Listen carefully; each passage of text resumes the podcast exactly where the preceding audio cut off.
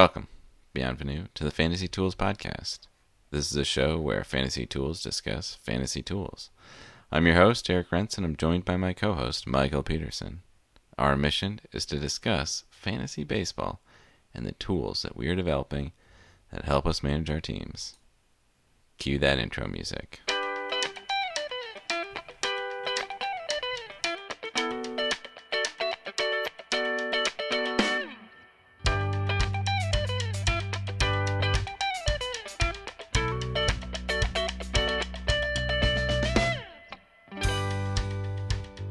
So HBO announced that they're going to have some Game of Thrones spin-offs that they're developing. Uh, you have any favorite topics that you want to see? I won't even necessarily ask you about characters. Maybe that's a little too deep for us. Well, I'd say Young Ned would be fun, Oh, right? there's there's definitely some stuff to mine there. I mean, it kind of depends on how the uh, if the is the Tower of Joy flashback over. I don't know. That's yes, that's a that's a good question. I was thinking we're talking like younger Ned than that, like between um, Hodor um, getting the the dumb put into his head and the Tower of Joy. Yeah, I mean, there's there's a lot of stuff there, and you know, young him and kicking it with Robert, and we, I mean, we didn't see any young Robert right in the in there in the No, Tower we of Joy. haven't, So yeah. could be some stuff. I don't know. I could go. I could go across the world. I could know a little bit more about the doom of Valyria. Yeah, that's the other one that I was thinking too. Doom of Valyria would be good. I guarantee you, they're thinking doom of Valyria. Like that's that's like entered the conversation. really? Well, it's like that's well, I think I mean I think that there's a good reason to go for something that's totally different. You know, start just from total scratch, and you can make whatever you want. Although I guess Valyria would be expensive because you're probably running a ton of special effects. Yeah, that would be very expensive, and it would be hard because you're in. You're gonna have that like shiny and new shish issue that you had with uh, the prequels, Star Wars prequels, where it was like we kind of like the grunginess, and then Valyria is supposed to be cleaner. I always hate when the past was cleaner than the present. I mean, but I would love. I mean, you know, I loved seeing Jorah getting the grayscale in that in that area. You know, Yeah, yeah. I'd love to see love to see that stuff built up. I mean, just like uh, uh magical Venice. I don't know. Yeah. Oh, definitely. Um, the lady was mentioning like, what if it was a young Benjen Stark story, Mm. just like killing stuff beyond the wall? That could be pretty good. We could go for that. Good. Anything we could do the Age of Legends too, as well, like with the uh, children of the forest hanging out with the the first men. That would ooh. Yeah, why not? I I could get behind that. How yeah. Know. This is good. How different do they want to go? All right. We actually have our own Game of Thrones spin-off though, as you as you brought up last week, right? Yeah, so we made the hitting clusters, named them after uh, Game of Thrones characters, archetypes, etc. Um, so my favorite one, the easiest one to define, was the White Walkers, uh, the guys who are just overpowering, just like just can't stop them.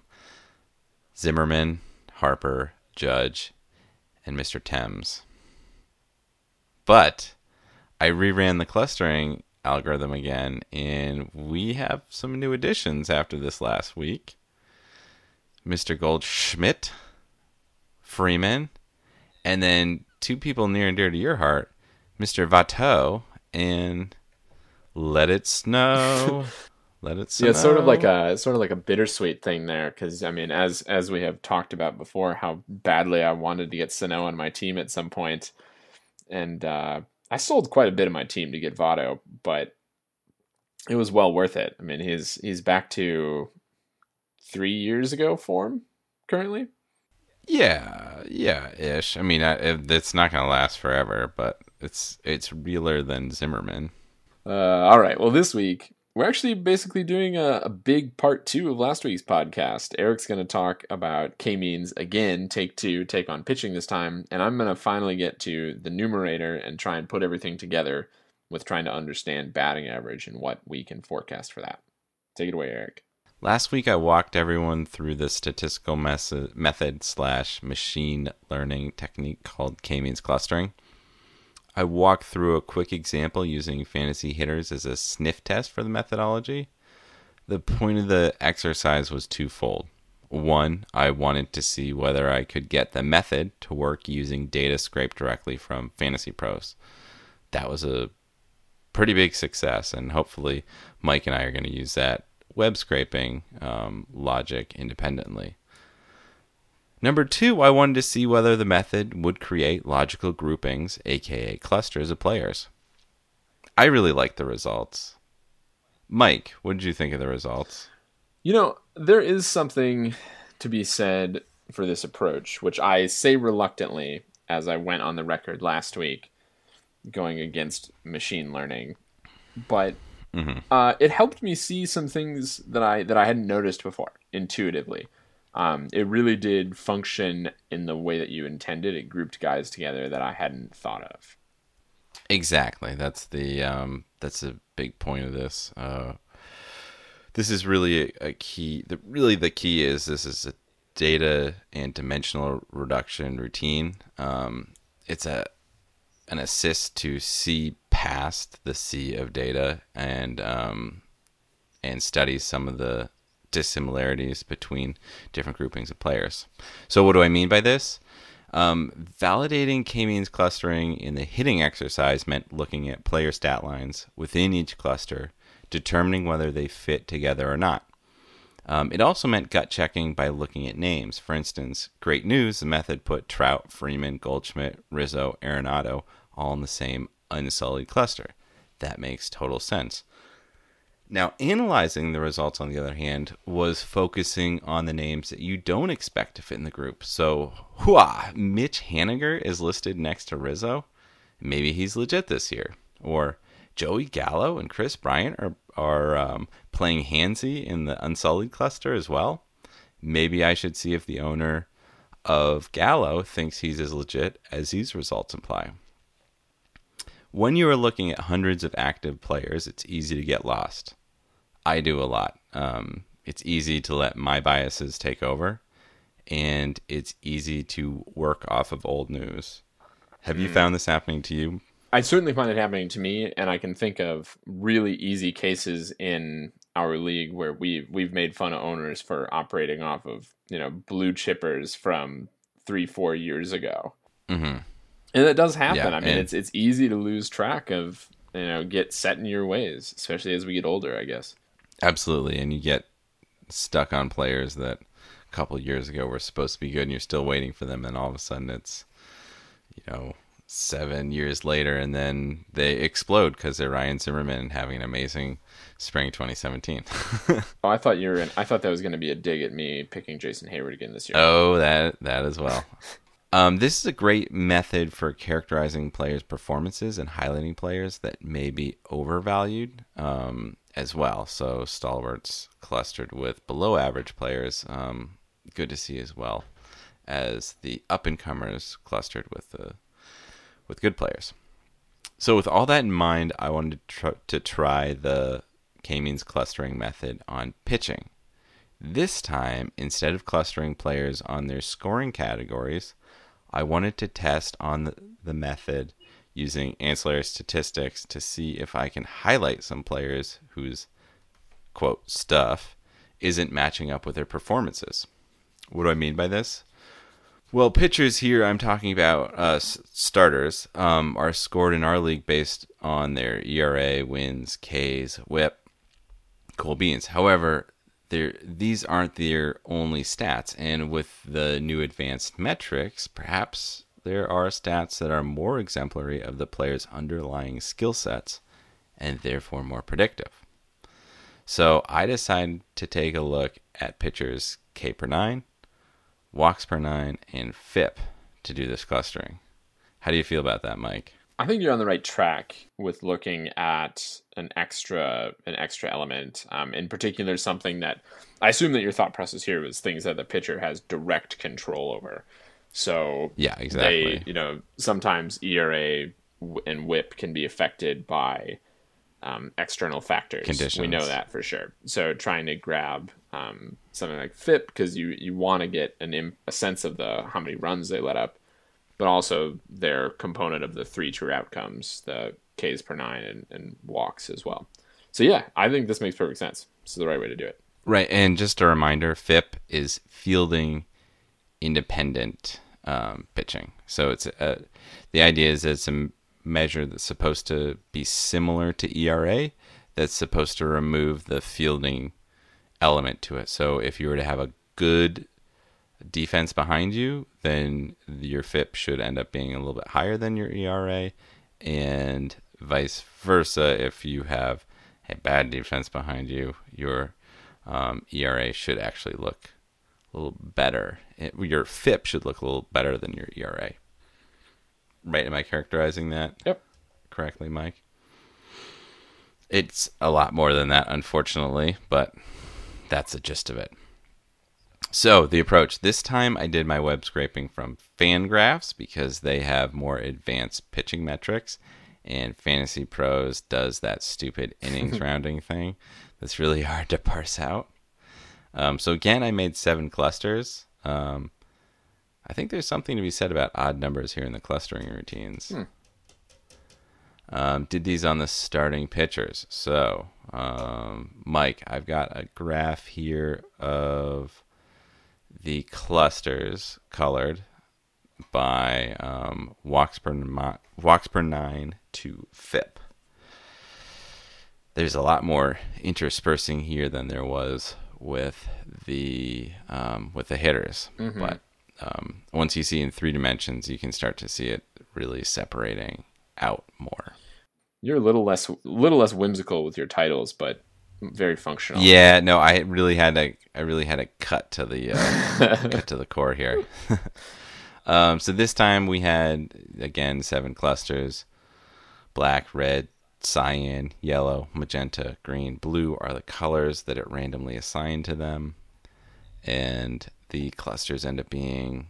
Uh, well, let's just go through them. Um, so the first cluster I came up with low K regression candidates. Um, not a lot of upside with these guys. Not many Ks. Probably injured. so then we got the matchup guys. Uh, folks that are startable against the right matchup. So innings eaters. Uh, these guys um, had a solid FIP that's not going to really hurt you. That's not going to that if you look at their FIP as a, an ancillary to or a you know version of ERA, their ERA should not hurt you. Um, they're they've got pretty good walks per nine, so their WHIP is probably going to be pretty good, uh, but not really enough Ks to make you want to grab them. Mhm. Then we've got pitchers. These guys were a focus in season zero of the pod. Um, guys with high K totals who may be overlooked because of high higher than usual ERAs and WHIPs. I mean, this was like the guys that you would expect: Matt Andreezy, Lynn, Gio, Shoemaker, Foltynewicz, Velasquez, and Straily, and your buddy Straily. What? Straily is a good pitcher. Why are you so mad at him? There and that's well, he's in this group. I guess. I mean, it makes a little bit more sense now because I think he's. I think he is definitely in this group. Yeah. Like a pitcher. Yeah. And I drafted Straily and Gio to be pitchers. Pitchin' Fitchin. Um, Cueto is in this group though. Uh, might be taking a little bit of a step Yeah. back, and then, and then Corbin might be taking a step back, back up, in the other direction. You you still can't forgive Corbin. Nope. and then Ariel Miranda. All right, elite elite pitchers. Um, the best pitchers. So Degrom, Ray, Salazar, Baby Pedro, and Wade Miley.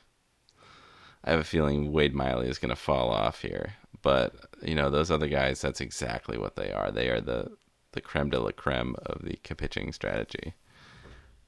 Uh, number two starters, you know, usual list: Lester, Gerrit Cole, Porcello, Wainwright, Maeda, Lackey, Fulmer, Carrasco, Marco Estrada. These are the guys who are just one level below the aces out there. Um, who sticks out negatively though? Kluber, Archer, Strasburg. I think a lot of people drafted them as or kept them, hoping that they were aces, but they're taking a bit of a step step back right now. But on the positive side, Taijuan Walker, Jared Eickhoff, Jason Vargas, and JC Ramirez. And then you got the aces. So Sale, Kershaw, Scherzer, Arrieta. A couple of players making a return to ace status. Greinke, Pineda, Samardzija, maybe. So then a couple of surprises. You're not going to like this, but Paxton put in this group. I don't. I don't like it. I. He's not real. It's not. It. He's not. And then McCullers, Severino, and Morton. I'm a little. I'm. I mean, I mentioned Morton in passing during the some of the draft analysis, mm-hmm. like making a joke about him, but he's doing pretty well. All right, just to rehash, there are a lot of players out there, and we're trying to help reduce the research burden by creating these clusters. Once we create clusters, we see who stands out and reevaluate those players. Um, instead of using scoring categories for our clustering, we used advanced metrics. These metrics should, in theory, correlate with, uh, with scoring categories. The clusters pass a sniff test this time, so I'll say we put together a tool that will act a bit more as a forecasting tool. I don't know. Stay tuned. Hi, everyone. Before we get to my section, if you haven't had a chance to listen to my segment from last week's pod, I'd take a listen to that before we jump in. In the meantime, here's a quick take on some topical news. In honor of the, the French election, you got your you got your, your La Croix. Oh, I did, but now Surly Hell. Surly. the, the La Croix. it was... no, it was not about the Surly, but well said. That's Le Surly beer. I mean, you're much you're much more French than I am, so not very hard. Got to defer. Yeah, got to defer to you on that one. So this week, I'm actually focusing on something that feels a little bit more impactful to batting average, which is how many hits guys get and what that impact has on their batting average. Um, again, just to recap, last week I really thought going into the season that I had a really good handle on batting average. Um, and I thought that I would pick an entire team of just above average batting average guys and mm-hmm. see how well that did for me. It hasn't been working out well so far, so I've been kind of left to cast around for an explanation. Last week we talked about plate appearances and how I'd actually been incorrect in assuming that certain guys would would carry me because of their superior batting averages. It turns out that because they walk a lot, that they might not be as impactful with plate appearances. Thanks, Joey Votto. Right, exactly. So this week we're going to concentrate on the hits though and see if we can actually find something there and then we're going to kind of wrap it all up and put it all together with some thoughts on strategies to win batting average. All right, so hits. What actually constitutes a hit in the league? A couple weeks ago we looked at what it took to make a home run in terms of launch angle and launch velocity. Um, this is again StatCast, big time shiny new toy in the analytics community. And I put together a plot of all of the hits from August 2016, just picked a random month, all of the hits, the launch angle in degrees versus the launch speed. And what I see when I make this plot, and uh, hope maybe we'll get a chance to share this, I see two clear tracks in this. One where you you if you as you hit the ball harder, you can take a little off of the angle, meaning that this to me is like hard hit grounders get through. Like you have to hit a grounder hard or it doesn't mm-hmm. get through. But you can also get bloops where you don't hit them super hard, but you give them enough angle to sort of to land in the outfield. Oh, okay. Yep. And then I'm seeing a second cluster that's sort of similar to where the home runs are. That once you get up to that about 100 mile an hour launch speed, anything can go for a hit. What do you think? Is this a fair interpretation? I think that you're getting close to it. Yeah, I when I first saw this, I was like, I wasn't able to explain why the high launch angle, low speed would be able to get through. But yeah, bloops are definitely that. Okay, yeah, no, I see this. Yeah, that's kind of interesting. That means that there are two. Yeah, there's there's the batting average and balls in play kind of uh, mm-hmm. hits, and then there are the ones out of the park. So basically, as long as you're consistently It's, if you can consistently hit the ball 90 miles an hour and harder, you're going to be doing better. If you're in the soft contact, then you kind of have to hit in a specialty range in order to get hits. Yeah, listen up, Billy Hamilton. Let's move on to something that that also doesn't appear to be impactful. Another this one's a little bit more of a surprise to me. I looked at the effect of Ks and walks, and all I did was make scatter plots of strikeouts versus number of hits for 2016 and walks versus number of hits for 2016. I thought for sure these were going to be telling us something about how good a batter's eye was. So essentially, I thought we were going to see that if you had a lot of Ks, that you were going to have fewer hits, at least just global number of hits like singles. And if you had more walks, you would have more hits also because you just have a better eye. So you're you're waiting and picking your pitch better. I don't see anything. Do you see any trend in either of these? I mean, I I do see the slight trend on both of those, but what the R squared has got to be like 12 point twelve or something really minuscule Right. like that. Yeah, no, I mean I see the trend, but yeah, it's not. It's not like the correlations that we'd want to be able to do any sort of modeling from. yeah, there, there's no modeling. I really don't think there's any modeling to do here. And so for me, this is saying I've actually sort of intuitively in the past stayed away from high strikeout guys, assuming that they were going to hurt my team more. But I've noticed in the past that teams that have won our league have had led our league in strikeouts as well. Marky Mark, Mark Reynolds is back. That's exactly right. It just hasn't, yeah, exactly. Guys like that. Adam Dunn. just hasn't mattered that they strike out a ton. And this plot is helping convince me that, oh, you know, you don't have to throw batting average if you have guys that get up there and strike out a quarter of the time. Yeah, absolutely. Yeah, it doesn't matter if that guy gets an extra walk if he's seventh in the order and is not going to get around anyways. Yeah, no, that's you make a great point. I'm at lo- at a little bit of a loss here. I was thinking about this. All right, so revised game plan.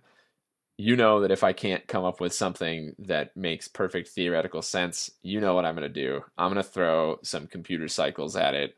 We're just going to Monte Uh-oh. Carlo the crap out of this problem. All right. So last week I teased a little bit of the Monte Carlo with looking at how many plate appearances guys got in. I pretended like they had in any given week chunk. So I took I took these four guys: Adrian Beltre, DJ LeMahieu, Jose Altuve, and Mike Trout, and I looked at how many plate appearances they totaled up over any random seven games during the 2016 year in a row. So I tried to account for whether they were um, if they were playing a particular team. I didn't just pick seven random days. I started with a date and picked the next seven games. Okay. All right. So what I did here was I just sort of threw caution to the wind and I did the same thing except on batting average. So I started with a random day and I said, okay, over the next seven days, what were the batting average of these four players? Um, got some interesting distributions. I don't know. I didn't think hard enough about this intuitively before I just let it loose. I mean, these are all guys that were selected to be on the on the upper ish end of batting average. Um, guys that I would have picked to be impactful. Mhm. It's fair to say that they could show up anywhere between 150 and 500 in a given week. Yeah. Wow. Yeah, of course. Yeah, that's anybody, but yeah. Yeah, it's it's bad. I mean, the the standard deviations on these, I don't know if you're looking at this, but the standard deviations on these are 100. are insane. 100. I mean, they're all they're all basically they're basically all centered on 300, but one standard deviation is 100 points. So they could hit between 200 and just as likely between 200 and 400. Yeah. Two thirds of the distribution is going to fall between 200 and 400. And there there is a little bit of a skew here on different sides here. Um, and I have just a couple of quick Uh-huh. hits here. I would say, you know, Adrian Beltre appears to be the most peaked. Um, he's rock steady, more or less. He has the smallest um, standard deviation as well. He's basically going to hit 300, which is pretty much why I was hoping to get him. DJ LeMahieu is doesn't have as bad of weeks, so his distribution tilts to the positive. So, for instance, his average week came out at 332 um, with a positive lean. So, I mean, he of course won the batting title last year, so this shouldn't be extremely surprising. But nope. Jose Altuve is a little bit flatter, so these guys are really starting to distance, separate themselves now. Uh, he could, he pretty much could legitimately give you anywhere between one 150 and 500 in a week. Oh, and he And has. and I know I was gonna say, and he has done that to you. And then, uh, but what? Jeez, I mean, he's given me weeks of 600, Yeah, I know. and he's given me weeks where I think that he's got only one hit. So yeah, And uh, Mike Trout is bringing up the rear here in terms of distributions. He he was the least um, the least impactful if you if you grab him on on batting average in terms of his how his distribution is. I'd be pretty upset, you know, thinking about the number one player in baseball if he turned in three 240 weeks in a row. yeah. But Oh yeah, that but that's totally possible. I mean, the the most likely value in this Monte Carlo was 240.